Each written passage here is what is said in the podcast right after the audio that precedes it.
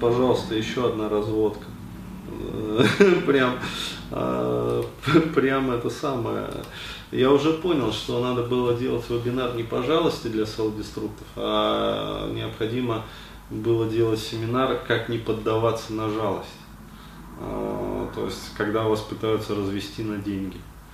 То есть, ну, реально, вот, э, чувствую, что надо будет несколько поменять в какой-то степени вот эту вот программу э, и обязательно внедрить вот этот вот блок. То есть, как не вестись на жалость, да, когда вас пытаются серьезно так продавить через эту манипуляцию. Вот, либо сделать вообще отдельный вебинар. То есть, как не вестись на жалость. То есть, когда там, это, позолоти ручку, вот, или там, как тебе не стыдно, там, я всю войну прошел. То есть, ну, вот сейчас расскажу, да. Еще один вопрос такой. Э, Денис, салют. Устроился на работу год назад. Полных лет мне 24. Недавно предложили провести корпоратив у одного инвалида-колясочника. Вот, предложили неплохие деньги, я согласился. Э, примерно два часа я вел это мероприятие. А после наведывался к женщине, а, которая предложила мне эту шабашку. И тут прикол произошел. Она мне отдала вообще не ту сумму, о которой мы с ней договаривались. То есть она зажилила деньги. Вот, которые, скорее всего, ей были в первую очередь уплочены. Вот, а она уже нашла там человека, короче, и это получила, грубо говоря, 10 рублей, отдала 2 рубля, 8 рублей себе в карман. То есть такая простая арифметика. А вот. А я, мол, ей говорю, здесь еще половины э, денег нет. А, то есть меньше половины отдал. На что она ответила, вообще-то инвалидам положено делать скидку. И как вам не жалко этого человека? Он не может ходить, а, ты, э, а вы тут еще половину просите. Скажите спасибо, что это получили. Я впал в ступор, потому что никогда не сталкивался с таким натиском и такой мощной манипуляцией. Денис, нуждаюсь в твоей помощи. Меня колдоебит уже две недели от этого случая, ну, на вебинар. То есть, э, что я еще могу сказать? Избавляемся, да, необходимо избавляться от этого всего. Вот. А, то есть, еще раз говорю, а, я подчеркиваю этот момент. А, я не хочу, чтобы вы становились, знаете, такими бессердечными скотами.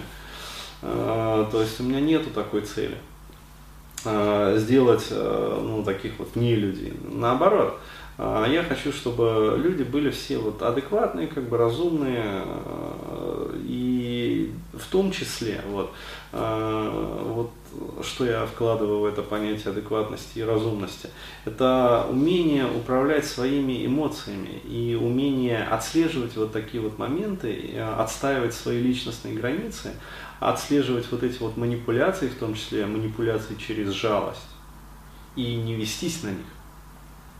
То есть, еще раз говорю, это, ну вот, э,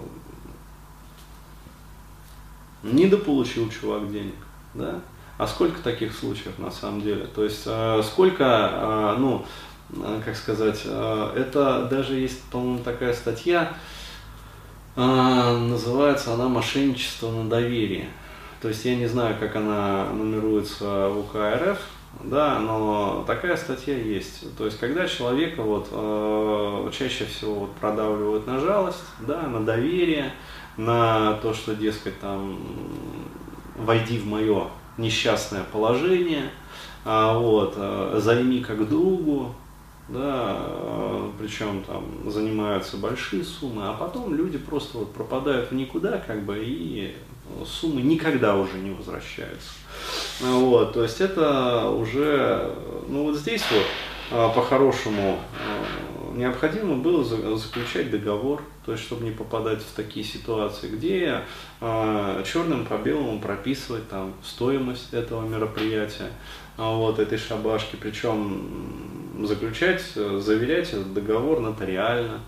Вот почему? Потому что от руки написанные договора, они, как правило, не имеют юридической силы. Да не как правило, а они не имеют юридической силы. Вот, поэтому не могут быть предъявлены ни в милиции, ни в суде. Вот. А если вы нотариально заверяете какой-то договор, то он имеет юридическую силу. Вот, и по нему э, можно сделать взыск, то есть э, произвести взыскивание.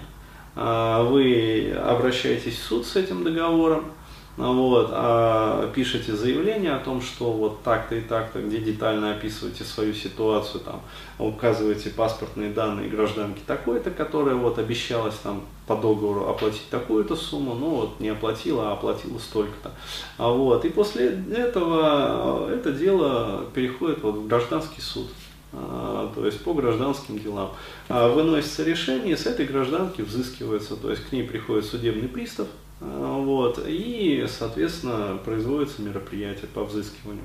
Вот, а если она не отдает, ну, то есть упирается, не отдает деньги, то, во-первых, ей начисляются различные пени, вот, а во-вторых, сейчас по законодательству РФ а, всевозможные санкции на нее, там, короче, за границу она не может выехать, там, еще там что-то, еще там что-то, в общем, вплоть до, по-моему, там, что-то я слышал про пользование транспортным средством, то есть ограничение пользования там, транспортными средствами там, и так далее и тому подобное. Но еще раз, это вот э, очень края муха, поэтому могу ошибаться.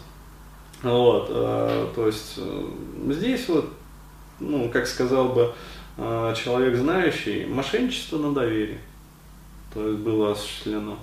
А, то есть грамотно развели и красиво развели. Но опять-таки, а, в чем цимис этих разводов? В чем основа всех этих разводов? А, даже не в том, что человек, не знает там, уголовного кодекса, нет, а в первую очередь в его психологических особенностях. То есть он ведется на эту разводку. Но а чтобы не было таких ситуаций, необходимо не вестись на такие разводки. То есть необходимо отслеживать вот эти вот эмоциональные свои состояния, в том числе там манипуляции с жалостью. Вот, вот так. Поэтому ну, приходите на семинар, вот, это позволит сэкономить вам деньги. Вот и все. Ну а по-другому никак.